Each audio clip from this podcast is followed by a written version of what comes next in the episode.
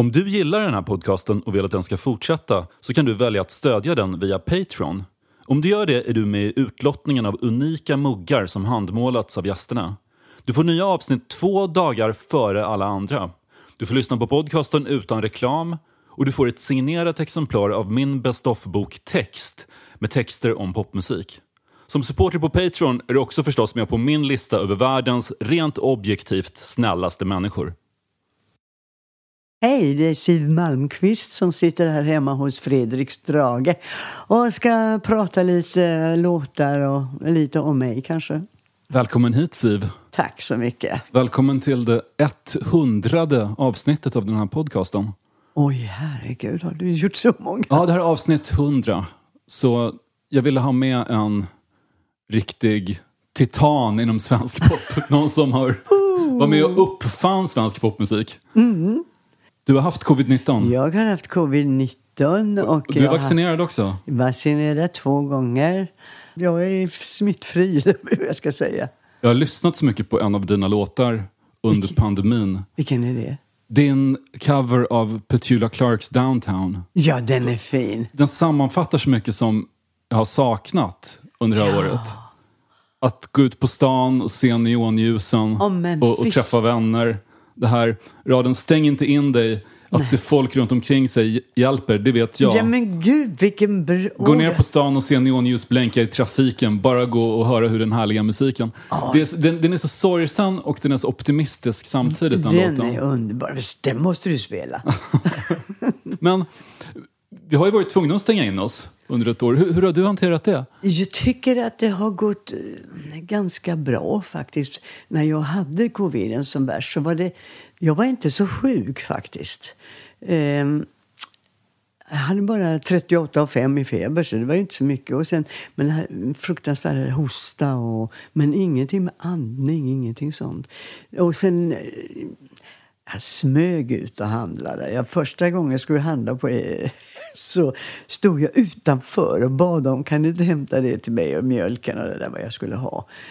Eh, ja, men sen så började jag kolla hur mycket folk är det där. Nu när det inga. Då sticker jag in och handlar.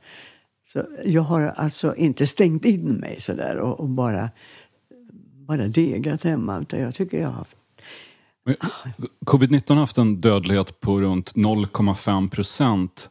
Däremot spanska sjukan, Mm. Ja. som jag vet att din mor fick, hade en dödlighet på mellan 10 och 20 procent och drabbade mest unga människor. Ja, precis. Det drabbade min mor.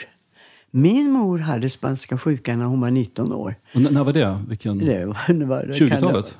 Ja, det måste ju ha varit... Eh, ja, just det. Någon, någon gång vid 20-talet så hade hon det.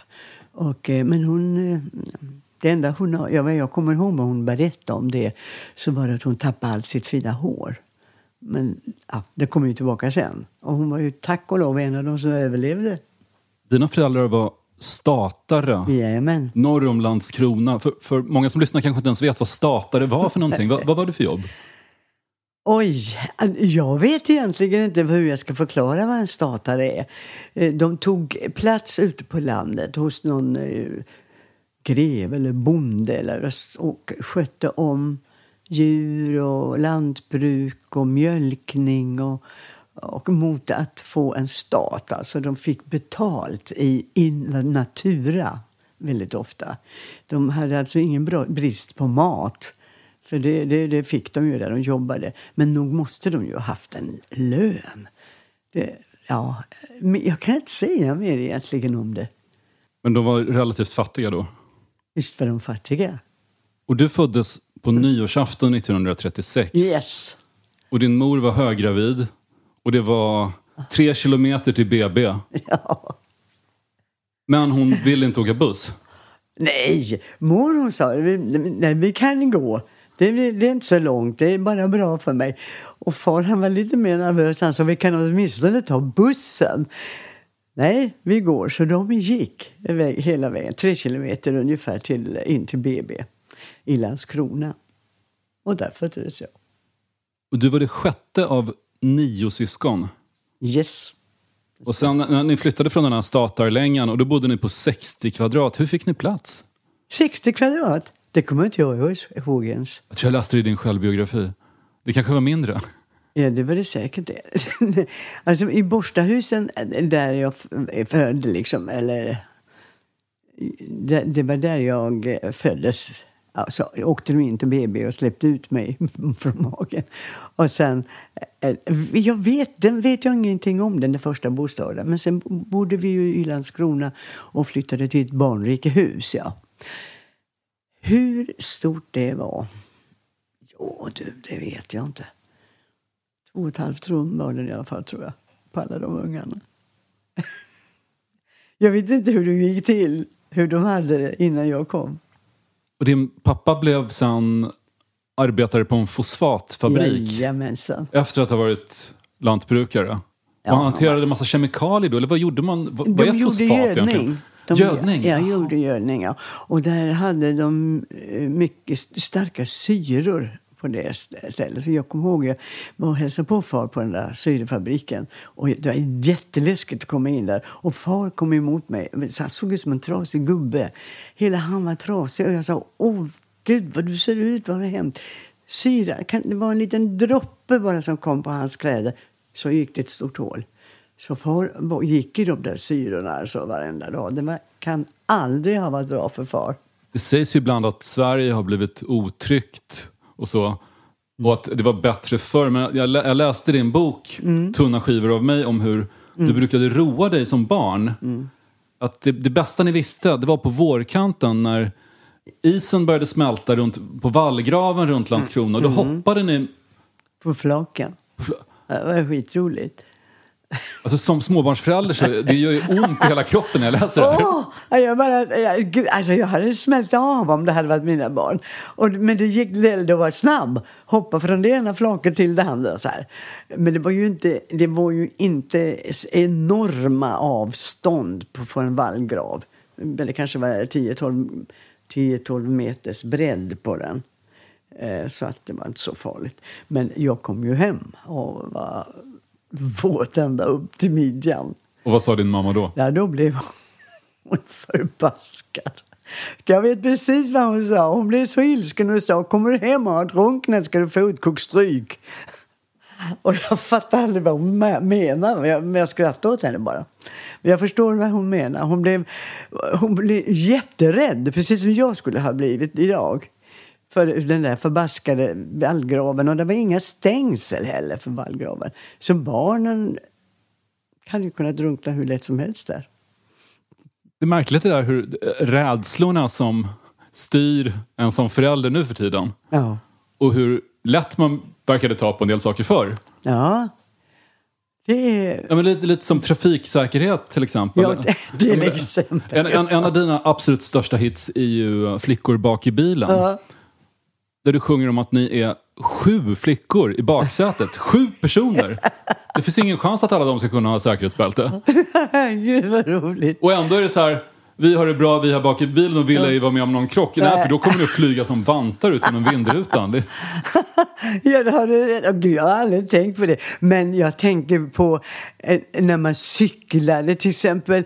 Alltså, hjälm var det tal om. Och det var inte i trafiken, det var det var inget, idag är det skyddsnät. Vad man än ska göra, det fanns inte då.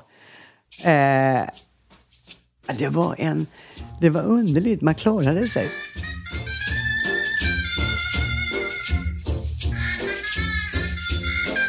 If you ever go down Trinidad They make you feel so very glad Calypso sing and make up rhyme Guarantee you one real good fine time Drinking rum and Coca-Cola Go down Point Kumana Åh, oh, det här är rum and Coca-Cola. Drinking rum and Coca-Cola. Andrew Sisters. Mm. Since Yankee come to Trinidad They got the young girls all going mad det här är inspelat under andra världskriget ungefär. 40-talshit. Ja, 40-talet, ja det stämmer. Varför valde du den här? Det är nog min allra första låt som jag själv kunde sjunga. Mina systrar kom hem, som är äldre än mig, kom hem med den låten.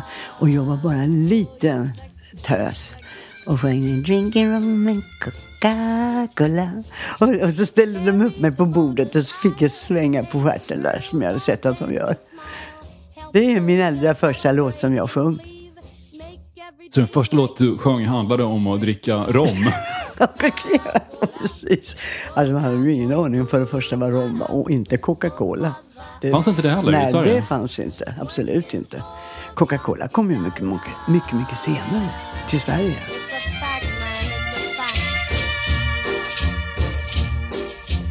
Old Trinidad, I also fear the situation is mighty queer, like the Yankee girl, the native swoon, when she heard her bingle croon, drinking rum and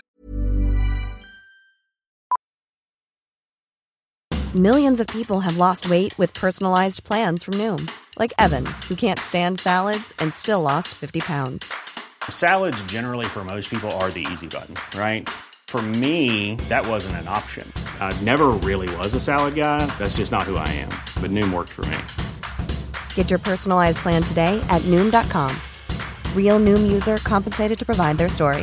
In four weeks, the typical Noom user can expect to lose one to two pounds per week. Individual results may vary.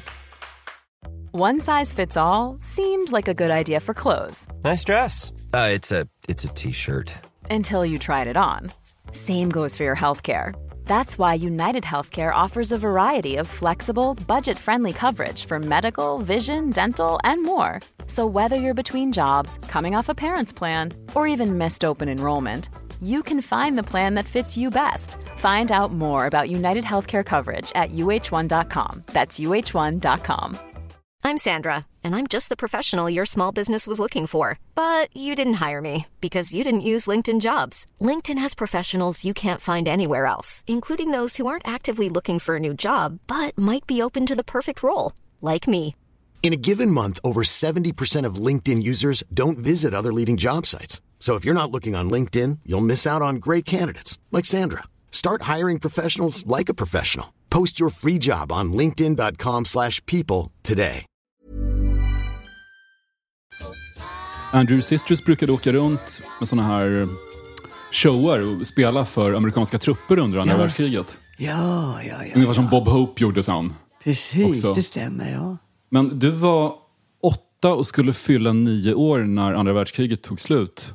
1945. Va, vad minns du från krigsåren? Jättemycket. Oh ja, det, det var en en spännande tid, men läskig. Jag var fruktansvärt rädd för Hitler. För jag hörde honom ibland i radion när han röt och vrålade. Och, oh, oh, oh, en jäkla schäferhund. Jag var, och han såg ut med sin fula mustasch och den frisyren. Så, ja, han var eh, ett skräckexemplar för mig. Alltså. Och jag var så rädd att han skulle komma till oss i Landskrona. För vi bodde ju bara tvärs över Köpenhamn. Och vi kunde höra hur, förlåt, hur det smällde inne i Köpenhamn. Och det var ju inga bomber som kom, utan det var danska motståndsmän som eh, gjorde det eh, sabotage. De saboterade för tyskarna helt enkelt. Och det var det som small. Och sen hörde vi ibland flygplanen som kom. Det en massa flygplan som kom över. Och man, jag vet inte om det var tyska plan, men det var nog engelska plan tror jag som kom. Och, eh, och vi låg i ett sovrum och jag sa till mina syskon Tänk om Hitler kommer i natt. och, vi var, det var, och det var sån där mörkläggning. Oh, det, var, det, det var en hemsk tid. Och jag kommer ihåg flyktingar som kommer med båtar. Det var väldigt judar faktiskt från eh, Köpenhamn, Danmark, som kom över.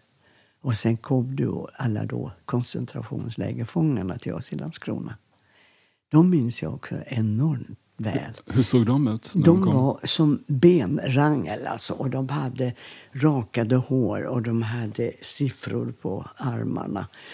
Och det stod en skylt på vår skola. Detta var under sommartiden, och så vi var inte där. De fick bo i vår skola.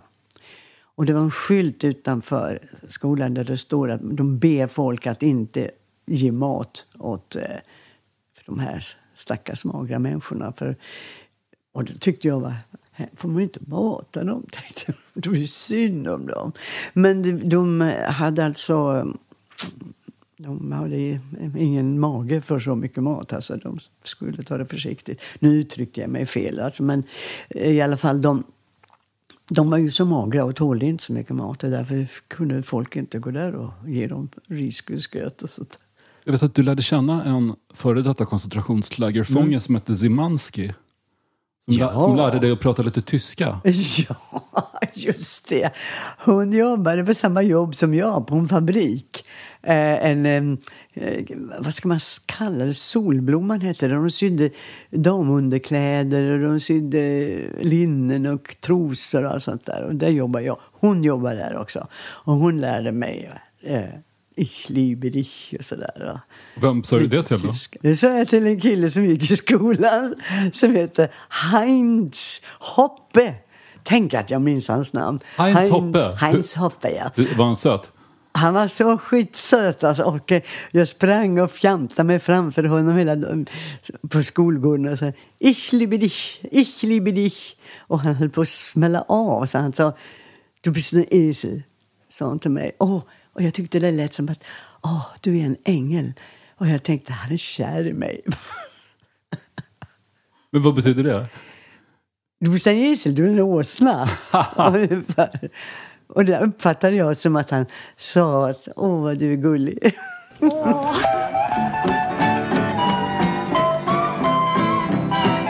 det här är Hey good looking.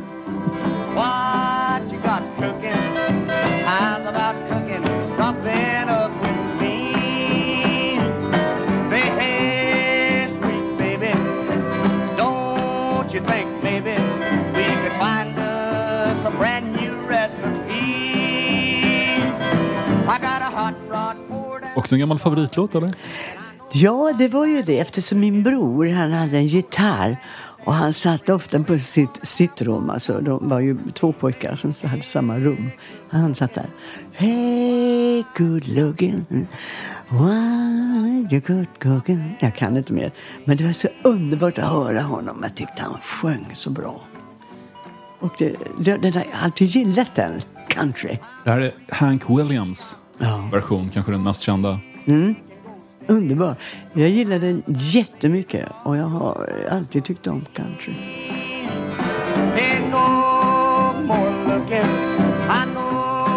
I've been cooking.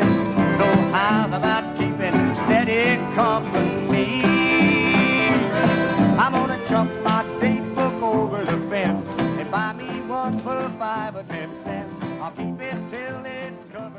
Så du var rädd för Hitler un under kriget. Ja, Men sen, många år senare så var du nere i Tyskland Mm. och träffade en kvinna som hade varit Hitlers hushållerska. det stämmer. Det var i München, ja.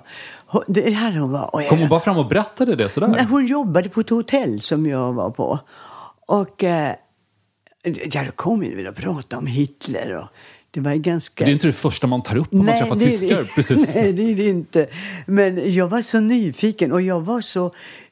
Det var så i början av eh, min eh, karriär i Tyskland. Och, så jag, och jag tänkte... eh, Var det, i Mün- var det i Berlin kanske? När jag fick se alla kulhål i, i, där i, i husen. Och då, träff, då frågade jag att, och sa att jag var så rädd för Hitler. Och då sa hon att hon hade varit hushållerska eller kokerska eller någonting hos Hitler. Åh, oh, gud, jag höll ju på. Åh, nej, är det sant? Eh, Det, det, nu när du påminner mig om det så, jag kon, så blev jag nästan... Alltså blev absolut inte starstruck. Men jag blev nästan... Det var nästan så för hon gillade Hitler. Hon tyckte mycket om honom. Och han, och han tyckte mycket om barn och hundar. Jag, jag, blev, jag trodde henne inte. Kan inte. Hitler kan väl inte ha tyckt om barn? Tydligen Vad drömde du om att bli när du var liten? ingenting, tror jag. Jag, hade all, jag, jag levde i, i näsan räckte. Jag tänkte aldrig på framtiden. Jag hade, jag, jag hade inga drömmar alls. Möjligtvis att jag skulle bli te- reklamtecknare. Det tyckte jag var kul. Du var bra på att rita och du målar fortfarande Ja. akvareller väldigt mycket. Ja. ja. Eh, men sångerska har jag ju inte en tanke på. Nej. Din stora syster Greta tog sig ut i världen och blev missionär. Ja, det skulle vara kul. Det var, jag, det, det var ju också när jag var liten när de missionärerna kom och berättade om små svarta barnen i Afrika. Åh, det var så, och, det var så, och det var så synd om de barnen. Och missionär och till Kongo, det vill jag bli. Men det var nog en väldigt kort dröm. Greta var missionär i Anderna uppe i Jajamän. Argentina. Ja. Men du kom inte så långt i den, med den karriären och bli missionär i Kongo alltså? Nej, det blev jag inte. Det gick över ganska snabbt. Men det var, det var väldigt intressant att och, eh, lyssna på missionärerna. De berättade om hur det var i Kongo. Kom det även eh, riktiga kongoleser på besök? Nej, nej. Och det roliga var att jag hade ju aldrig sett en svart person. Vilken tid det Min, var. min mamma kommer från Gnarp i norra Hälsingland. Och hon har berättat att eh, när hon var liten så kom det dit en missionär ifrån, vad kan det varit? Det var nog Kongo. En svart man. Ah. Och det har aldrig, aldrig, aldrig någonsin varit en svart man i Gnarp förut. Så när han vaknar på morgonen på det lilla pensionatet där och tittar ut, då står hela byn och stirrar. Ja, Och väntar på att han ska visa sig. Och, men- mamma har ett så tydligt minne av att hon tittade på hans händer och tyckte de var så fina. Hon var så fascinerad av att de var, de var vita Ja. i handflatorna men svarta Ja. på andra sidan. Så hon stod och vred och vänd på dem och sen sjöng han den här Bärga skörden in, fanns det en gammal låt som hette. Ja, ja en religiös sång. Ja, Ja. en religiös sång, ja. Just det. Ja, mitt första möte med en svart människa det var i Landskrona. När jag gick på stan. Plötsligt kommer det en svart man gående på gatan. Och jag gick efter i flera kvarter efter. Och så rusade jag hem till mor och sa att jag har sett en svart det hette inte så på den tiden. Det hette något helt annat på M. Men det vill jag inte säga. I alla fall. Och hon, min mor hon sa, nej, är det sant? Och hon var ju lika eh, euforisk som jag. Och sen eh, tid efter, det kan vara ett par år efter, så kommer han gående med en barnvagn med två söta små praliner. Alltså, det var, tänk va. Men sen började du uppträda, på tal om svarta musiker, med Delta Rhythm Boys. Ja! Amerikanerna som gjorde stor succé med sin cover av Flickorna i Småland i Sverige. Underbara killar. De bosatte sig väl här också? Jag vet faktiskt inte var de bodde. Det, det, har, jag fråg, det har jag aldrig tänkt på. Men då var ju, jag kommer ihåg i mötet med dem först. Jag hade Tove med mig, min dotter. Och jag tänkte, undrar hur Tove ska reagera när de är så svarta som de är. Du, hur kunde jag bara ha de idiotiska tankarna? Hon ser väl inte hudfärgen? Hon ser deras ögon och deras leenden. Och Alltså, där, jag känner mig som en idiot när jag berättar det. Att jag tänkte på att hon kanske ska reagera när de är svarta. Din karriär inleddes, kan man säga, när du vann en tävling som heter Flugan. Japp. Och du, du beskriver det här i, lite i din självbiografi. Och du nämner också att du blev inte så överlycklig när du vann. Inte som Nej. folk när de vinner Idol eller, Melodifestivalen eller någonting nu för tiden. Nu skriker och gråter alla. Och du verkar ha tagit det här med någon nästan buddhistiskt jämnmod. Fullkomligt. Det var, det var varför jag var med i Flugan. Det var ju, eh, det var ju för att de hade, det var en turné. De åkte runt med en modeshow för tonårskläder. Och så var det en, en komiker med som jag ville se. Och jag ville framförallt se de här tonårskläderna. Var, var hela tonårsbegreppet nytt då? Det var nytt. Det fanns inga tonårskläder. Det fanns bara damkläder. Men nu kom Gunilla Pontén till exempel med härliga, underbara Brigitte Bardot-kläder. Liksom. Och det ville jag se. Och samtidigt så var det då en, en talangtävling i den här turnén, Flugan-turnén. Och jag hade, det kostade inträde och jag hade inga pengar.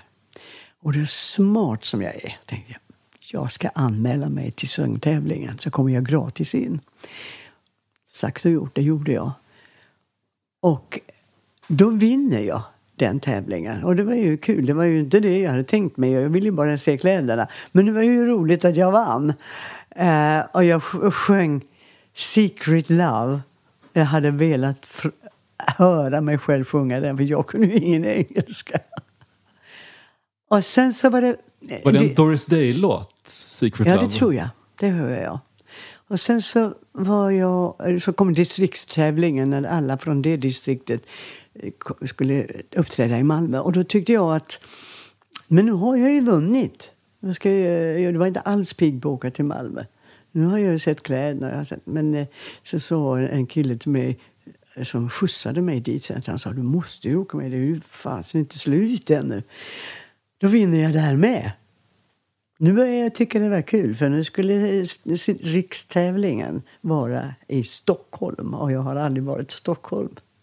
Så det kan vara ju kul att komma till Stockholm och se Kungsgatan och Kungstorn. Var, var Kungsgatan lite nöjescentret? Ja, det var på den där Kungstornen, det var höga hus, det fanns ju inte i Landskrona så det, det var lite kul. Det fanns, det fanns ju en film också som hette Ja, det var Kungsgatan. Jajamän. Ja, baserad på en Vilhelm Moberg-bok. kanske var det därför jag var lite nyfiken För, men i den så är ju Kungsgatan livsfarligt. Den visar ju hur de, den ädla bondpojken Mm. hamnar i Stockholm med sin flickvän och han blir helt förstörd och super ner sig och hon blir prostituerad. Det är bara, det är bara elände. Verkligen bara elände. Och det, och det tyckte du var spännande då? Jo, Kungsgatan? men det var ju det. Kungsgatan var spännande.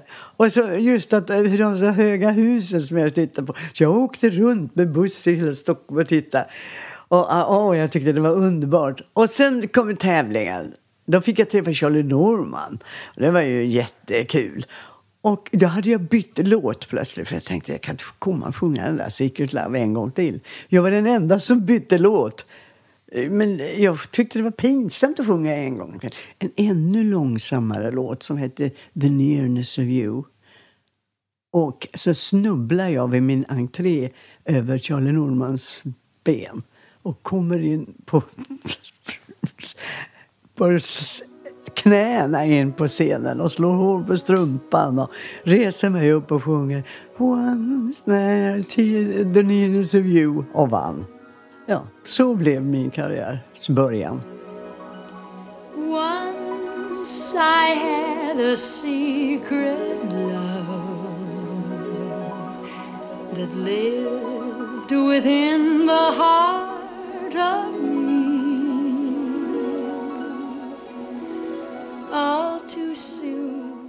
Var Doris Day något av en idol för dig? Nej, det var hon inte, men jag tyckte om sången. Jo, men lite idol kanske hon var ändå, det tror jag.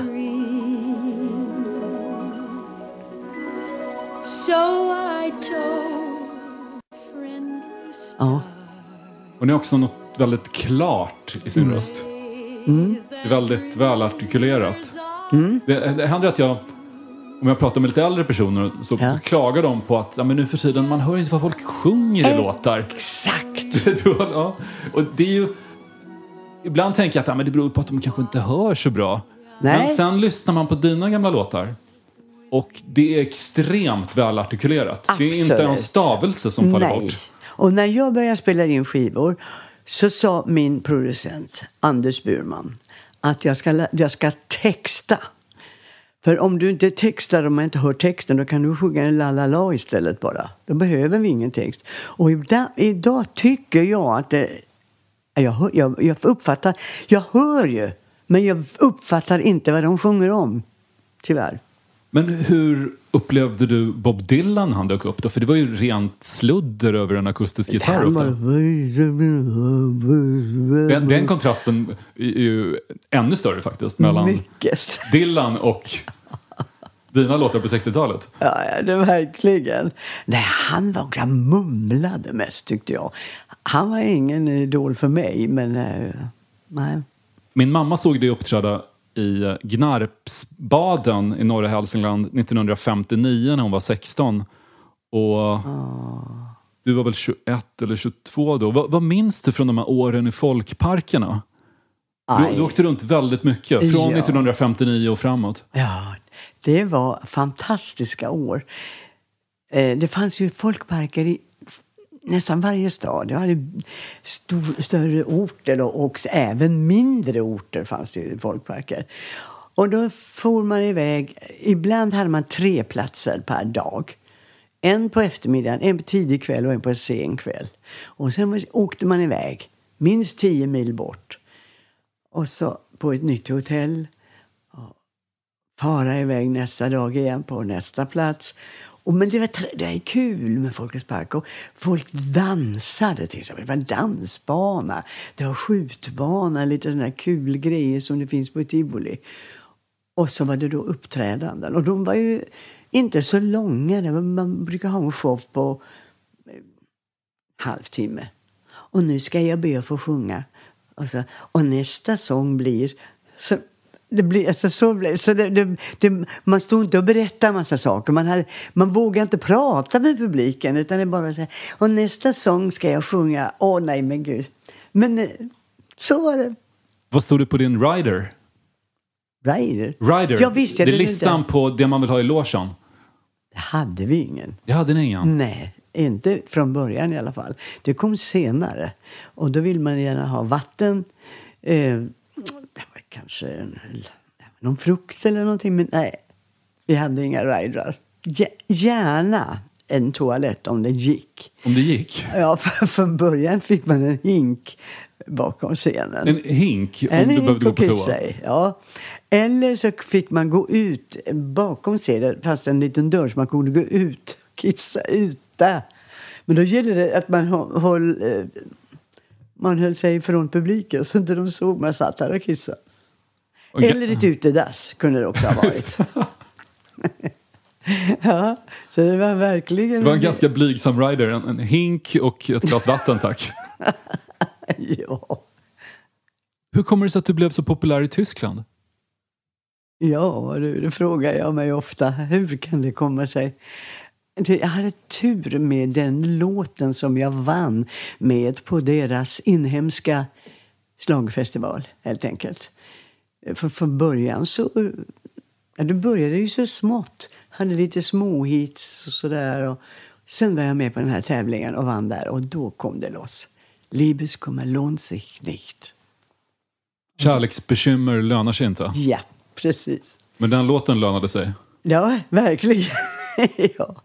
ja, sen var jag med, sjöng den frejdigt och glatt. Och, eh, trots att det var en sorglig text. Livet kumma låt sig my darling. Alltså det var, mm, jag tror att jag var eh, lite annorlunda, man kan säga, mot art, tyska artister på den tiden.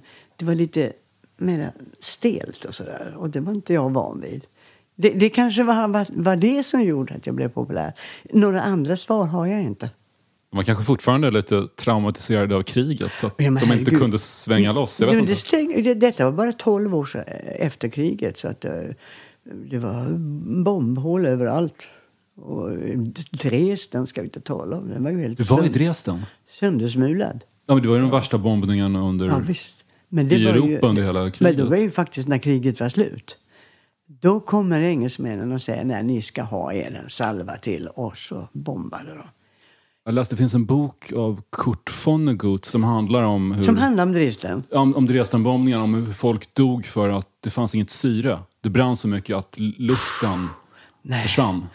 Ja, och då har den, den där Kirchen, vad heter den? Frauenkirchen. Den var, alltså, jag kommer ihåg när den var, låg i ruiner.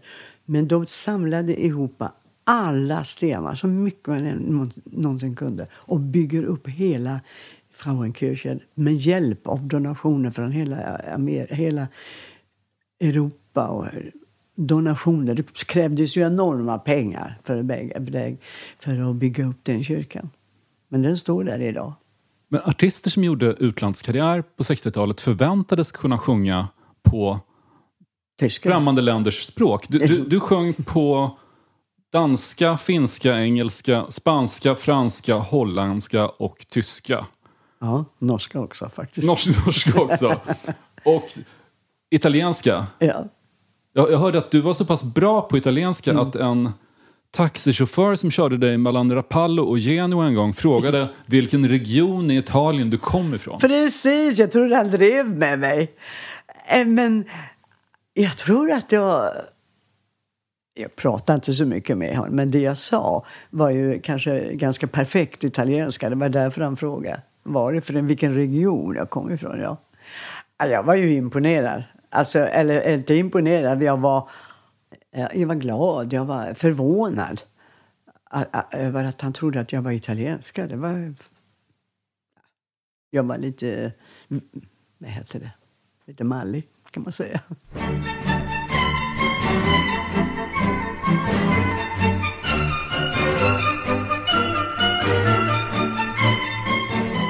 Här kommer Blue Tango. När jag var då tonåring så var man i Folkets hus i Landskrona och dansade onsdag, fredag, lördag. och Sånt där. Och då var den här låten Blue Tango. Da da da di da da da da di da Och det var så himla romantiskt. Och den spelade de ofta när det var damernas. Då fick damerna alltså gå och bjuda upp en kille. Och då, den killen man då bjöd upp, det var den som skulle följa en hem. Men hur ofta var det damernas under en kväll? Varje, varje kväll när det var dans. Nej, det var bara en gång. Det var bara en gång det var damernas? Ja, precis. Och då ska man då bjuda upp den killen som man vill ska följa en hem. Mm. Och då spelar de ofta just Blue Tango. Men det gick inte för sig om, om du fick syn på en snygg kille i början av kvällen att gå fram och bjuda upp honom då? Det skulle man inte göra? Nej. Nej. Okej, så vem bjöd du upp under Blue Tango? Ja, hörru du, kan det ha varit Ulf? Ja, det tror jag det var Uffe. Ja, han fick följa med hem. Men inte riktigt ända hem. Bara en bit ifrån barnrika. För jag tycker jag var lite, jag skämdes lite för att bo i ett barnrikehus.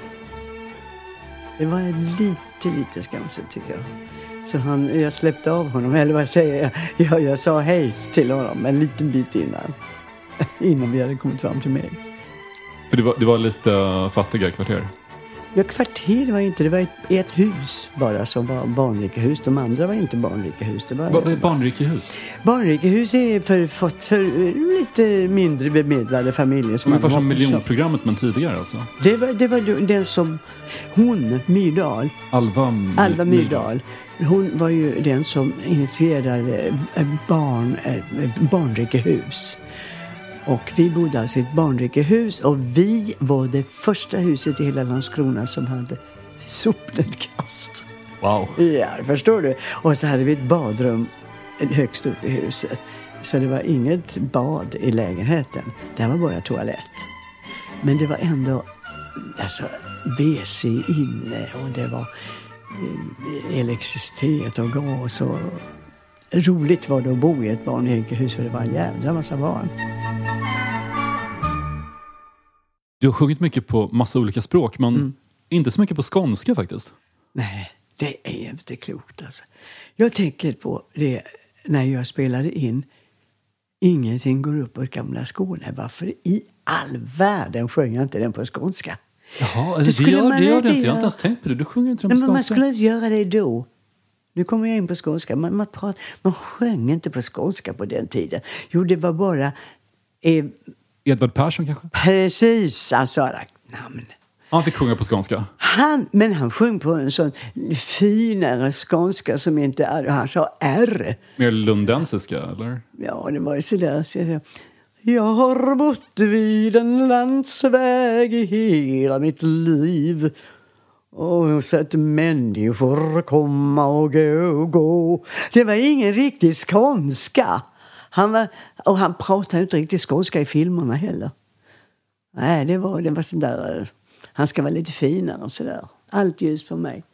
Men du fick ingen kritik nere i Skåne för att du inte sjöng Nej, på skånska? För de Nej. förväntar sig inte det heller. Men det var ingen som reagerade över det. eh, Att, att jag inte sjöng på skånska. Men det, vad, vad jag vet, det kanske är många som sa, vad fan kan sjunger du inte på skånska för? Nu gör jag det. Ibland. Och du byter till skånska när du blir arg, har jag hört. Ja, jag behöver inte bli arg. Jag kan bara titta på en liten unge som är söt. Åh, vad du är gullig. Eh, eh, kan jag, jag behöver inte bli någonting. Alltså, jag bara växlar. Men Vrider på tungan lite så blir det skånska. Pratar du, pratar du ofta tyska och italienska numera också? Ja, det gör jag. Mest tyska. Mm. Eh, det, jag förvånar mig själv över hur jädra bra tyska jag pratar. Alltså det, det har, har bara kommit. Och så danska förstås. Det är mitt andra språk kan man säga. En av mina favoritanekdoter ur din bok är Mm. hur du var med i tysk tv en gång och du fick en klänning som de ville att du skulle ta på dig. Och den var, den var jättefin men den hade inga fickor. Nej, den, vad, vad, vad hände sen? Du, den är rolig. Jag står och provar en klänning ja, i klädförrådet där. Och så säger åh den är jättefin. Aber ich möchte gerne ficken. och, ja, du förstår det. Och du kan se reaktionen på dem. Det var fruktansvärt. Där står jag och bara säger, ska man säga vad jag sa på svenska då? Nej. de frågade nog hur, hur känns klänningen? Och du bara, Ja, ah, den, ja, den är, jätte, ja, den, är Den jätteskön. ser, ser fin aber ich möchte gerne ficken. Jag vill gärna, ja. Knulla. Ja, precis. Det fick du säga.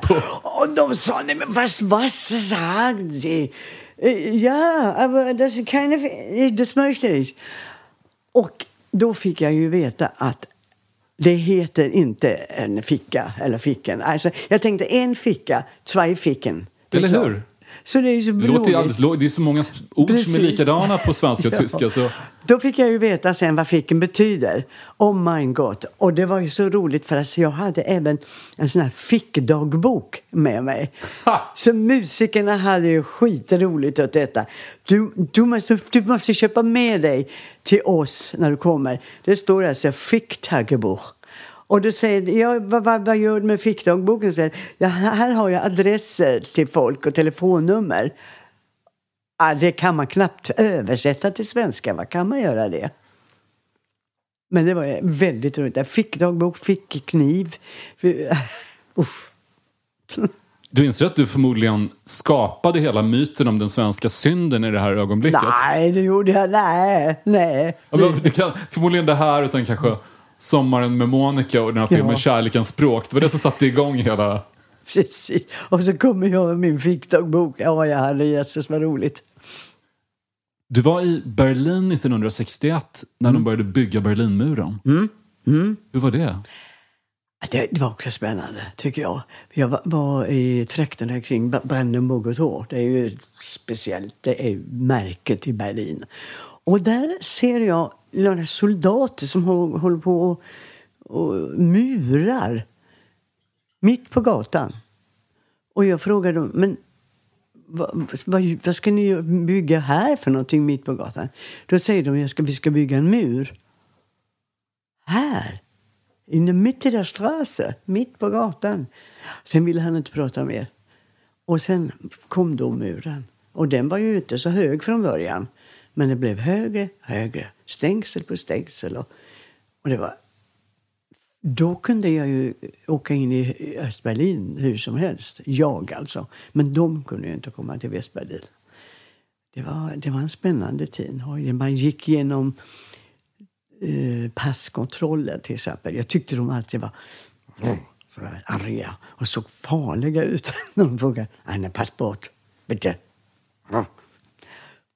Ja, var, men jag, jag vet inte vad jag ska säga mer. Det var en spännande tid i alla fall. Jag vet att du också jobbade sen i Hansa-studion. Mm. Som låg alldeles... Den byggdes ju strax efter Berlinmuren, tror jag, tidigt 60-tal. Byggdes den då?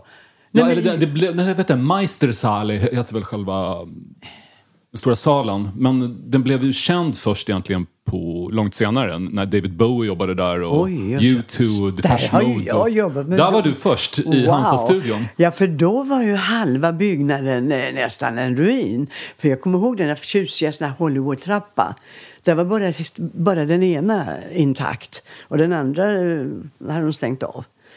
Och där, så, där kunde man se, det var precis intill muren, kunde se vakterna som stod där uppe och, och jag vinkade till dem, de vinkade aldrig tillbaka. Det, det är det som eh, David Bowie sjunger om i Heroes. Ah. Att eh, We kissed by the wall.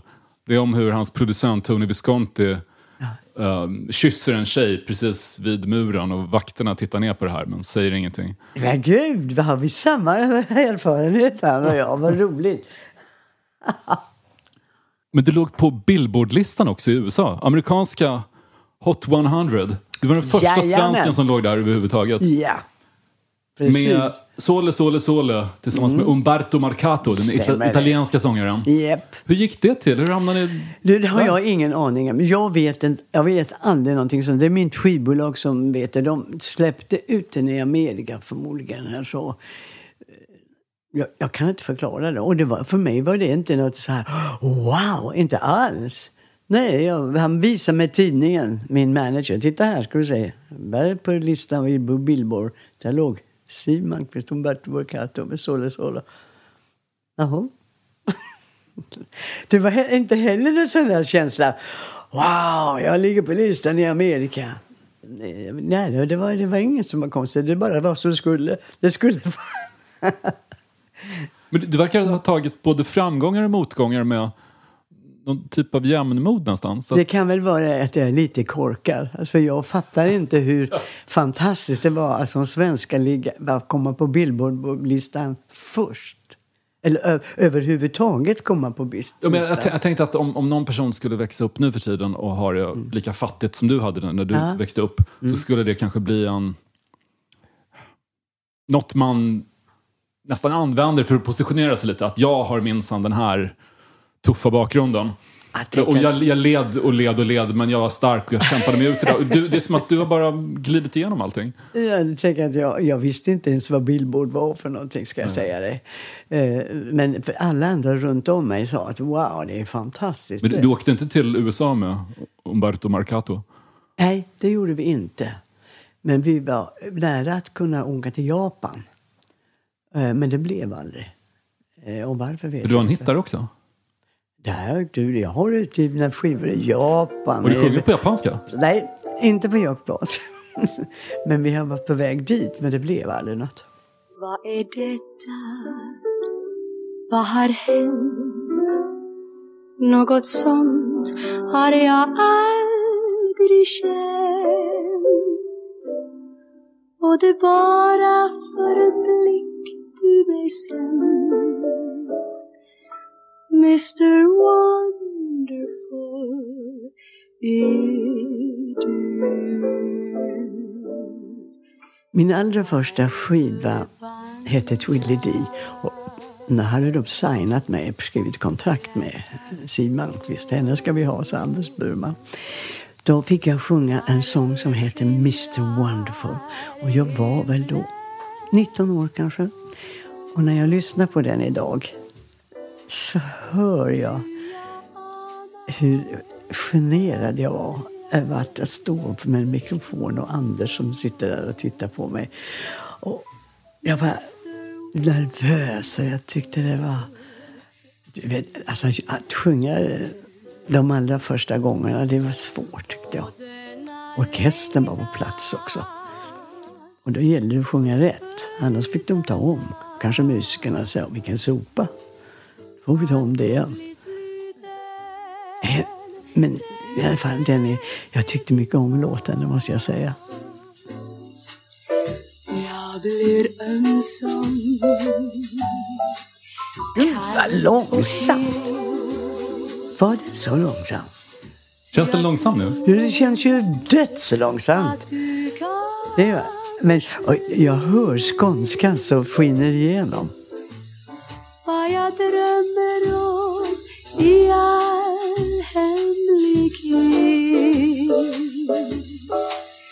Mr Wonderful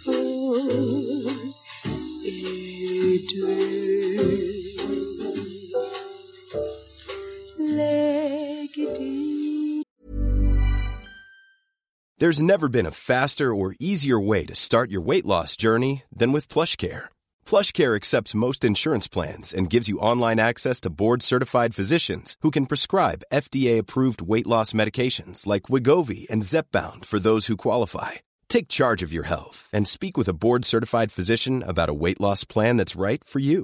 Get started today at plushcare.com slash weight loss. That's plushcare.com slash weight loss. plushcare.com slash weight loss. Hiring for your small business? If you're not looking for professionals on LinkedIn, you're looking in the wrong place. That's like looking for your car keys in a fish tank. LinkedIn helps you hire professionals you can't find anywhere else, even those who aren't actively searching for a new job but might be open to the perfect role. In a given month, over 70% of LinkedIn users don't even visit other leading job sites. So start looking in the right place. With LinkedIn, you can hire professionals like a professional. Post your free job on linkedin.com/people slash people today. Cool fact a crocodile can't stick out its tongue. Also, you can get health insurance for a month or just under a year in some states. United Healthcare short term insurance plans, underwritten by Golden Rule Insurance Company, offer flexible, budget friendly coverage for you. Learn more at uh1.com. Du vann den andra svenska melodifestivalen någonsin 1959 med Augustin. Men Ja. då hade de bestämt att Britta Borg skulle få tävla med låten. Jag kan tänka dig det? Vad fanken skickade de henne för? Det var ju jag som vann. Ja. Hon fick åka till Cannes. Men året därpå så var det tvärtom. Då hade Östen Warnerbring och Ingrid Berggren vunnit med en låt som hette Alla andra får varann. Och då var det du som fick åka till London Jajamän, det var och tävla kul. med låten. Det var kul. Jag hade aldrig varit i London så det tyckte jag bara var roligt. Men varför? Och sen ett år senare, igen, då vann du med April April och Lill-Babs fick åka till finalen. Kan du fatta? Då var jag sur. Var du sur då? Nej, men jag fattar inte varför skickade de Lill-Babs? Jag vann. Det var, hela, det var flera år så här att de skickade iväg en annan person än den som vann. Det är ju inte klokt. Och då var det verkligen låtarna som räknades då, antar jag? Det var, det var- viktiga var det var låten, låtarna inte som artisten. vann. Det var inte... eh, Man fick inte så stor uppmärksamhet egentligen som nu. Herregud. Nej, Men nej, det, nej. men det, det tycker jag är intressant. För även nu när du har valt låtar här Ja. Mm. i podden så eh, ha- har du gett mig låttitlar mer än att du har sagt att oh, den här låten med bla bla bla. Utan du, du ville höra Hey Good Looking. Ja. Men det spelar inte så stor roll vilken artist det var. Det var inte så att du förknippade låten med en viss artist. Utan nej, det gjorde jag inte. det, det, det, det sättet att tänka. Att det är viktigt med vem som sjunger, vem som har skrivit boken, eller till och med Precis, tidningar. så. De, många nyhetsartiklar var inte signerade förr i tiden. Nu är det alltid personen bakom som ska fram. Ja, ja, ja, jag vet precis. inte, det är väl samma tendens tror jag. Ja, Eller du, absolut. du vill veta vad kockar äter på restauranger? Det som gällde var sången, texten, vem som var kompositör, vem som var textförfattare. Sen, eh, den som sjöng låten hade väl inte så stor betydelse kanske. Jag tror det, jag tror det var så. Men det, var, det blev ingen... Jo, när det blev uppmärksamhet, det var när jag kom med i texten i april, april. Då jädrar, då skrevs det. Vad hände då? Jo, de skriver att jag eh, var slarvig, hade inte förberett mig ordentligt. Då kan säga att jag hade texten som ett rinnande vatten. Men det är bara de människorna som någon gång har drabbats av en blackout som fattar detta. Det har inte med hur duktig du är på texten utan det är någonting som händer i hjärnan. Plötsligt är texten borta. Och jag smilade lite och kom tillbaka precis där jag skulle. Alltså, det var en mardröm med blackouts. Idag skulle jag fatta det, skulle jag inte alls vara så eh, skräckslagen som jag blev då. Eh, men, men jag, jag skojade bort det på något vänster, kommer jag ihåg. Och kom ihåg, kom precis rätt in där jag skulle. Men det, då skrev de i tidningarna att det, och det var ju och fy och tänk och fy och fy och fy. En av mina stora favoriter från 60-70-talet var Lee Hazelwood. Jag har Mm. Lyssnat mycket på. Ni gjorde ett tv-program tillsammans Ja, när du sjunger en Ja. bombastisk version av Summer Wine. Ja, den var fin. Duetten. Hur, hur, var- hur var han att samarbeta med? Han var underbar. Han var så snäll. Eh, Jag var ju lite nervös, men en amerikan, du vet, amerikanare, vet du. Man hade en jätterespekt för America, you know. Men han var så snäll, han var så gullig. Och eh, jag minns ju programmet, hur bra det var faktiskt. Och hur hur glad jag var för, för att jobba med honom som hade jobbat med Frank Sinatras dotter. Du vet, det smäller högt. Han flyttade ju till Sverige sen. Gjorde han, ja. Ja, och då bodde han ju faktiskt... Vallalavägen. Vallalavägen. Han gjorde ju en låt som heter Mm. Let's take a walk down Vallalavägen som är helt fantastisk. ja. En hy- hyllning till i mitt tycke i alla fall, kanske den tråkigaste gatan i Stockholm. Men, Ja. den, men du bodde på Karlavägen, så ni måste ju nästan varit grannar. Precis, det var det. Men jag, jag har aldrig varit hemma hos honom. Det var jag inte. Men eh, han... Jag tyckte att det var en kul idé att göra en låt. Nej, alltså, kom den ut någonsin, den låten, i Amerika? Er version av... Ja. Eller, eller tänkte du på uh, Let's Det- Take a Walk Down Ja, Valhallavägen? ja. Nej, det det var en helt och hållet svensk produktion. Aha. Jaha, så han gjorde inte den på skiva då? Jag tror inte att de hade kunnat ge ut Let's Take a Walk Down Valhallavägen i USA. Inte på grund av titeln, utan för det är en rad där han, han det är en barnkör med som sjunger i refrängen. Och så, så sjunger han i, i en vers, um, hur går den nu? Secretary Sue I'm told, when she sniffs ain't got a cold. Alltså hon sniffar utan att vara förkyld. Det är en Jaha. omskrivning av att någon snortar kokain tror jag. Så hade de släppt den i USA så hade folk blivit Nej, kul. Ja, inte riktigt det man ska sjunga i en låt med en massa barn, kanske. Stämmer det att Ingmar Bergman försökte stöta på dig i ett brev en gång? Ja, gud ja. Och jag brydde mig inte om det. För först såg jag, för jag, jag kände igen hans stil nämligen. Så det, det, var, det var på riktigt. Och när var det här ungefär? Minns inte. Kommer inte alls ihåg det. Och det var faktiskt lite beundrarbrev faktiskt. Eh, Men jag trodde aldrig på det först. Men det var din... eh, Vad skrev han då? Vill, vill han ses eller var det... Hur, hur pass förföriskt brev ja, var det? men han var, var ju lite sådär fanförisk mot kvinnor. Ja, det, det, så att kan var man lugnt inte, påstå. det var ju inte att undra på egentligen, för jag var ju så söt och, och fin på den tiden. Eh, men jag tror att jag gjorde inte så mycket åt det där brevet, för jag, jag trodde det är inte han. Men har jag sett hans stil, att det var precis den stilen. Men du fick också dansa med Cary Grant. Yes! Inte med honom, men precis alldeles vid sidan av. Men jag har dansat med William Holden. Nej, på riktigt? Yes, i Grekland. Oj. Och eh, det var på ett ställe någonstans i Grekland, jag kommer inte ihåg var. Han bjöd upp mig och vi dansade och han undrade om jag var grekiska och bodde här. Så sa jag, no I'm Swedish. Wow, sa han då. My Swedish girls. det kommer jag ihåg. Och han var så snygg, William Holden, på den tiden. Hur var det? Um, försökte inte även Tony Bennett stöta på dig någon gång? Wow. Åh, han Där är en fantastisk röst. Kanske inte på Sinatra-nivå, men ändå. Men vilken stämma. Nej, vilken stämma. Och han tog, då träffade jag i London. Var i London, okej. Ja. Och eh, han, vi var ute med honom och någon annan mer. Hans manager kanske. Och eh, jag fick ett samtal till mitt rum. Och han sa, Is, are you the Swedish girl? Yes, sa jag. Och då ville han bjuda mig på lunch. Och jag tänkte, Han, den gamle gubben. Nej. Och sen, så berättade jag det här för min manager. Och, han sa, nej skit i honom, han är för gammal. Hur, hur gammal var han då? Ja, säkert 50. Jaha, så pass. ja. Nej, så jag, jag tackade nej till hans inbjudan. Och sen jag tänkt, vad fanken gjorde jag det för? Det hade ju det hade ju varit fantastiskt att sitta och prata med Bennett.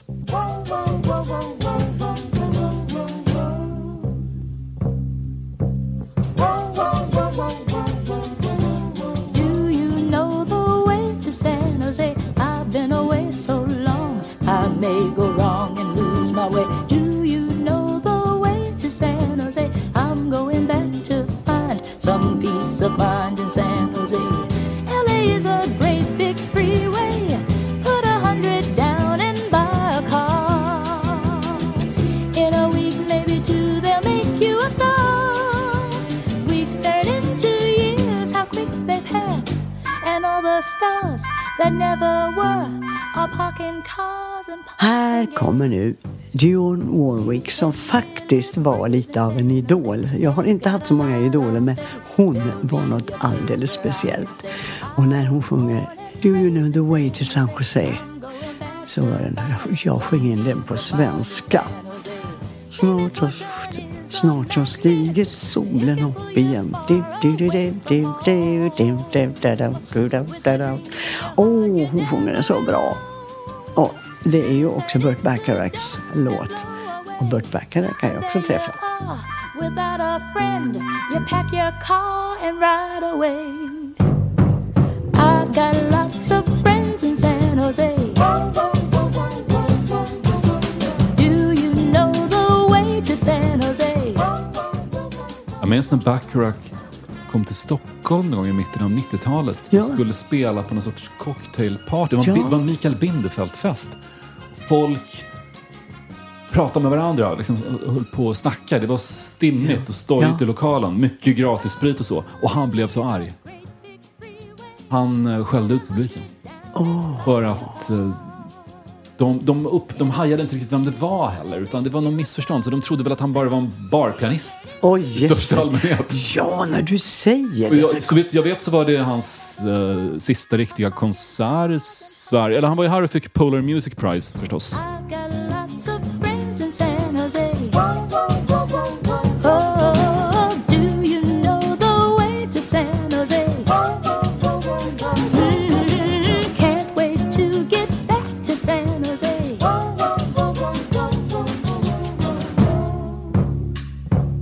En av dina mest kända låtar är Tunna skivor. Och jag minns när jag, när jag var liten och hörde den första gången så trodde jag att det var någon låt om styckmord. Att någon hade gjort dig illa så du skulle skära den här killen i tunna små skivor. Och du, du lät så glad när du sjöng det så det, för mig var det en ganska obehaglig låt.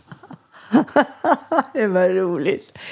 Alltså, jag hade ju ingen aning egentligen vad det det betyder med tunna skivor.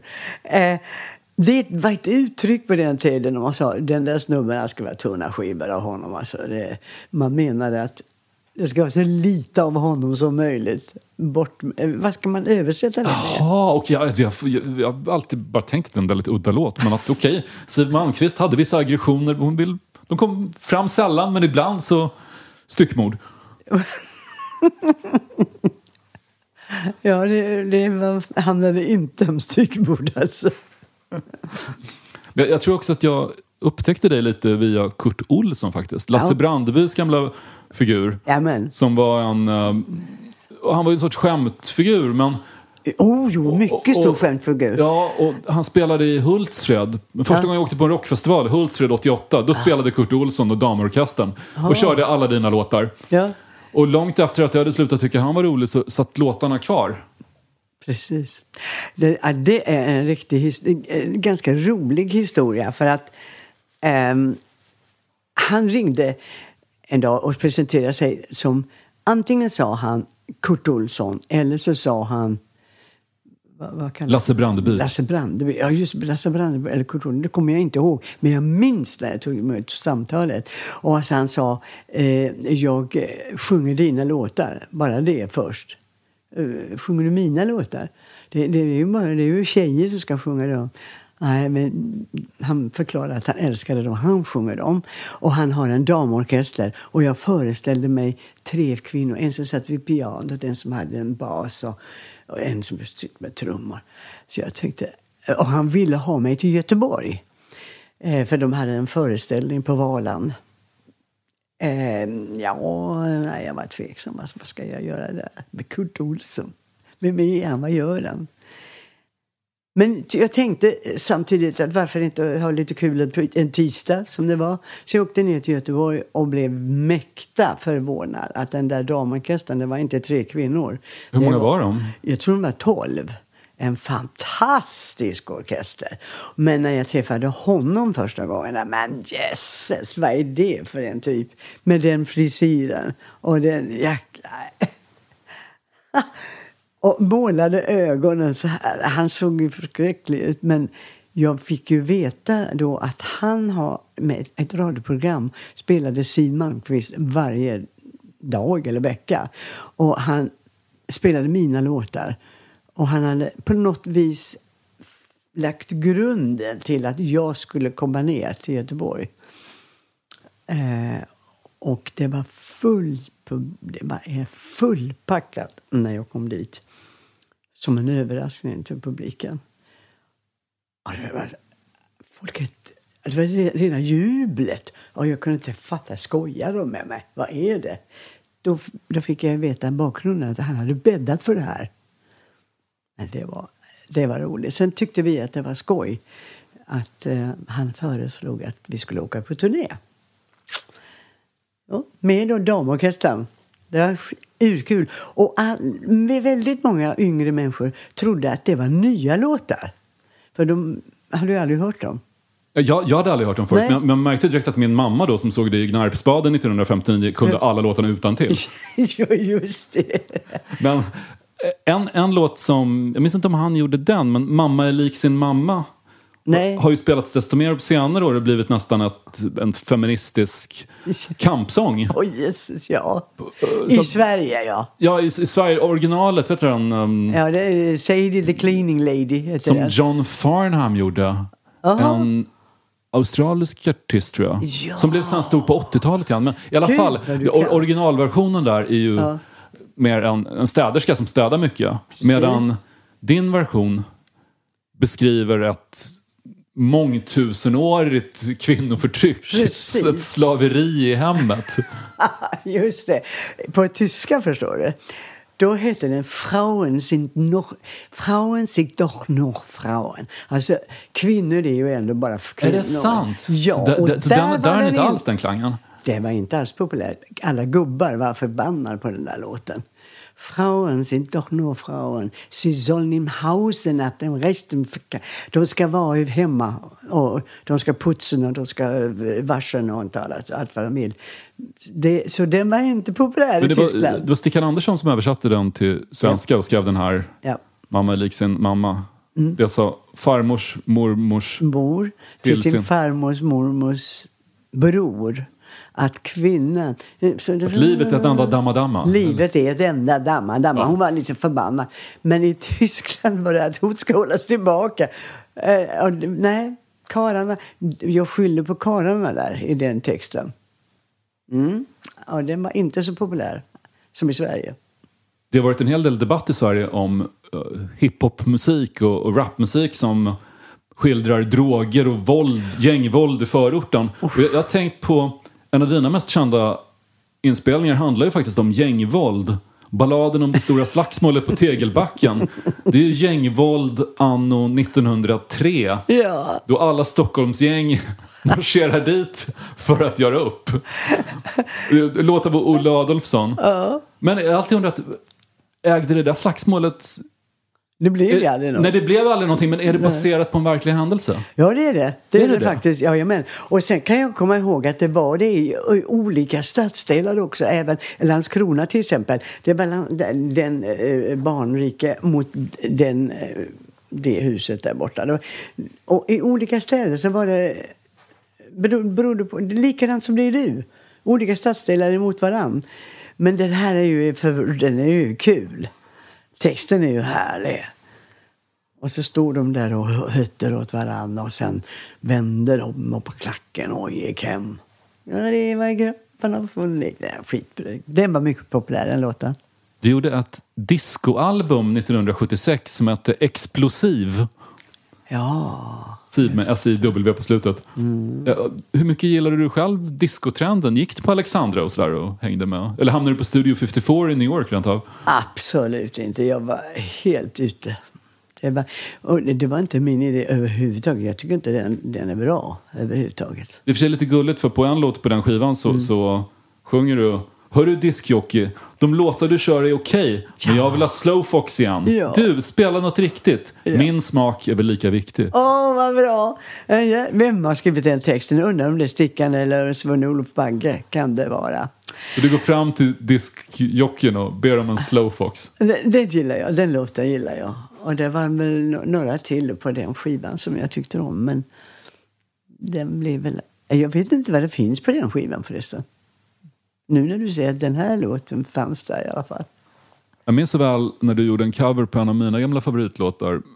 Scorpions ballad Still Loving Wow. You. Körde du i slutet av 80-talet tror jag. Jajamän. Den, Hörde, hörde du den när du var i Tyskland eller hur upptäckte du Scorpions? Nej, det var så här att min son, han sa, men du kan inte bara sjunga dina gamla slager. Du ska sjunga rock sa det. Han är just där, han eh, är och var en sån här eh, hårdrockssnubbe. Hårdrock? Och så sa han, jag ska ge dig några hårdrocksballader. Jättefina.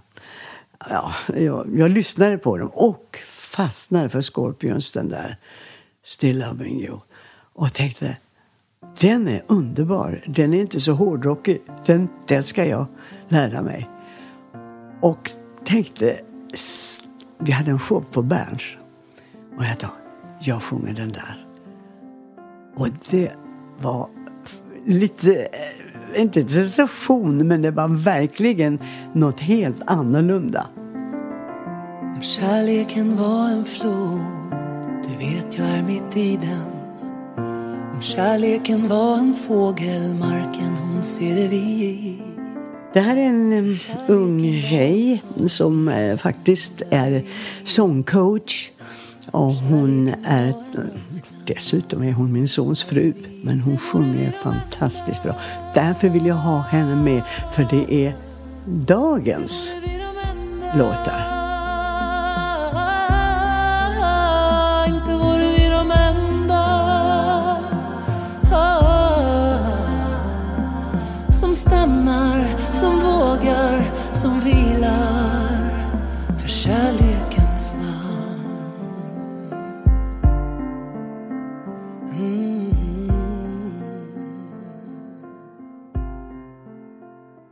Har du själv haft lust att skriva låtar någon gång? Nej, jag har bara skrivit en, en enda i hela mitt liv. Vilken då? You belong to my heart. Pippi Långstrump Bahar. När jag var liten och läste Pippi Långstrump, då var jag, jag åh, hon var min, min idol. Jag var som Pippi Långstrump.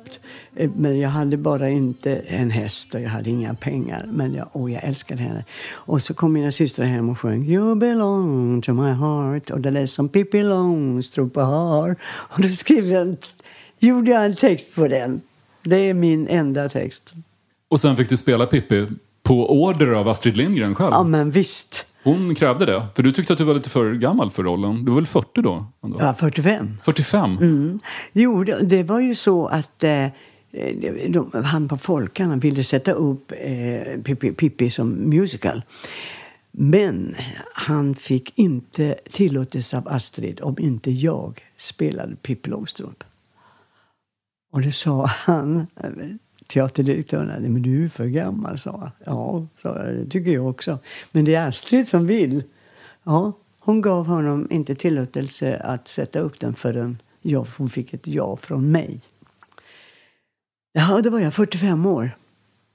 Jag kan titta på den ibland, den där videon från, eh, som spelades in från Folkarna och tänka, är det jag? Men jösses vad jag kunde! Jag hoppar och jag springer och jag bär och jag, jag kullerbyttor. Jag, ja, jag är imponerad av mig själv alltså. Jag, rent kroppsligt vad jag kunde göra. En imponerande kroppslig bragd som du gjorde var ju sen när du hade en show på Hamburger Börs med Ann-Louise Hansson och Lill-Babs. Så Ni skulle först spela gamla damer i rullstolar Ja, på scen. det. Och sen sjunga Girls Just Wanna Have Fun av Cyndi Lauper. Precis. Och du... Hur var det? Blev det fel på din rullstol? Jag fastnade med armen i spaken och den fortsatte rakt ut. Och det var tur att just den kvällen hade vi inte publik. Just publik. Du vet, de brukar, de brukar sätta fram extra stolar. Och du kör rakt ut från scenkanten med en rullstol? Rakt ut. Men har sinnesnärvaro att hoppa av från rullstolen. Och jag kommer ihåg att det blödde från min, du, arm. du, okej. Och just när det hände då var, de riktade mot, in mot scenen. Så de såg aldrig att jag var där. Så när jag eh, hoppar upp, jag måste ha varit Hulken. Alltså jag tar tag i det, var ganska högt. Drar upp och kommer in exakt när jag ska sjunga med blodiga armar. Och de bara tittar och ser rullstolen ligga där ute. Hade det varit publik så hade de dött. Den väger ju eh, över 100 kilo, en sån här rullstol. Och, men, och den låg kvar under föreställningen och killarna i bandet skulle sjunga en låt a cappella. De kunde nästan inte sjunga för de bara skrattade hela tiden och såg rullstolen ligga där. De hade inte heller sett det. Så fort gick det. Det är väldigt kul att ni ska låtsas vara gamla pensionärer som slutar alltihop Ja. i blodigt kaos på scen. ja, verkligen. I höst så kommer du att medverka i Så mycket bättre. Ja. Som ska spelas in under sommaren. De måste ha frågat dig tidigare, eller? Jo, de frågade mig för några år sedan. Men först nu har du tackat ja. Ja, just det. Ah, Nej, jag ville inte från början alls. Jag, jag, jag, jag gillade inte programmet. Jag gillade det inte bara. Så frågade de nu och så tänkte jag, "Men varför ska, varför ska jag säga nej en gång till? Det kan ju vara kul. Upplevelse. De är ju... Jag kunde vara mormor för allihopa. Eh, Så, och, och träffa såna unga människor och låtar som jag aldrig har hört. Eh, artister som jag inte känner till. Det, var en, en liten utmaning, tycker jag. Det, lät kul. Kommer du att spela in något mer material, tror du, som artist? Det tror jag inte. Ja, möjligtvis att jag spelar in det som, som jag framför där. Är så mycket bättre. Jo, men de ger ju ut en skiva, faktiskt. Men att mer tror jag inte på. Du är inte sugen på att göra en storslagen comeback? Nej. Nej. Men om jag gör det så är det ju roligt. Men det tror jag inte. Jag kan tänka jag har haft en eh, karriär sedan eh, 55. Men du vet, nu är det så här, in, ingen lägger ju av överhuvudtaget, utan folk fortsätter bara. Ro- Rolling Stones ska ut på scen. Ja, de ska ja. ut igen nästa år och de är ändå... De är väl i 80-årsåldern nu i alla fall, Stones. Ja, det är de. Ja, men ibland så, I Tyskland är det så att varför ska man lägga av? När du fortfarande kan sjunga och du kanske fortfarande vill stå. Jag var med när, med Wenche och Gitte Henning i en show i München. Där, som pausartist hade vi en man som var 101 år gammal. Och han sjöng fortfarande och spelade för piano. Han var kanonfin alltså. Och, men det, det är så länge kanske inte många som... Hur gammal var Charles Aznavour när han åkte ut på sina sista turnéer? Han var närmare 100 va? Nej, är det sant? Han, har, han är avliden nu tyvärr, men Ja. han var Han bra, var i 90 bra, bra bit över 90 i alla fall. Wow. Ja, och Lysasia till exempel. Hon, hon, henne har jag träffat flera gånger. Hon var jättegammal också när hon dog. Ja, hon dog, ja. Just det. Jag läste en artikel om Chuck Berry när han spelade i Sverige 1970. Ja. Och eh, beskrevs som rockfarfar i tidningarna. Då var han 45. Nej, vad roligt. Ja, nej, men alltså, om man tycker det är roligt och folk framför allt tycker det är kul att man eh, är med. Men det ska ju vara, när om publiken börjar säga att nu får hon överge sig, alltså, då, då, då tackar man. Men jag vill ju helst själv säga nu är det bra. Som Tova Karlsson, hon säger hon vill absolut inte mer. Om du är nere och är ledsen så är det skönt att gå ett slag Downtown Stäng inte in dig att se folk runt omkring sig hjälper det vet jag Downtown. Gå ner på stan och se neonljus blänka i trafiken. Bara gå och höra hur den härliga musiken. Hörs överallt. Allting är ljust och skönt här. Och du kan glömma allt tråkigt och trist och sånt där. Så kom downtown, allt ska bli fint. Så kom downtown,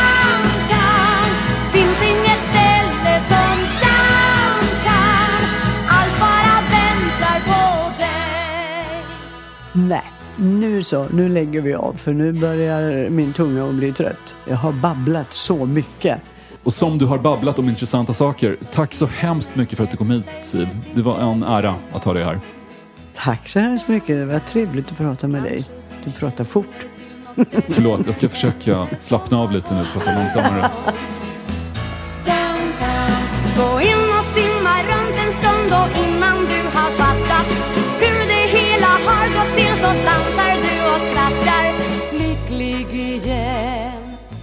Den här podcasten producerades av Daniel Bäckström för Lejon Media. Siv Malmqvist var hemma hos Drage.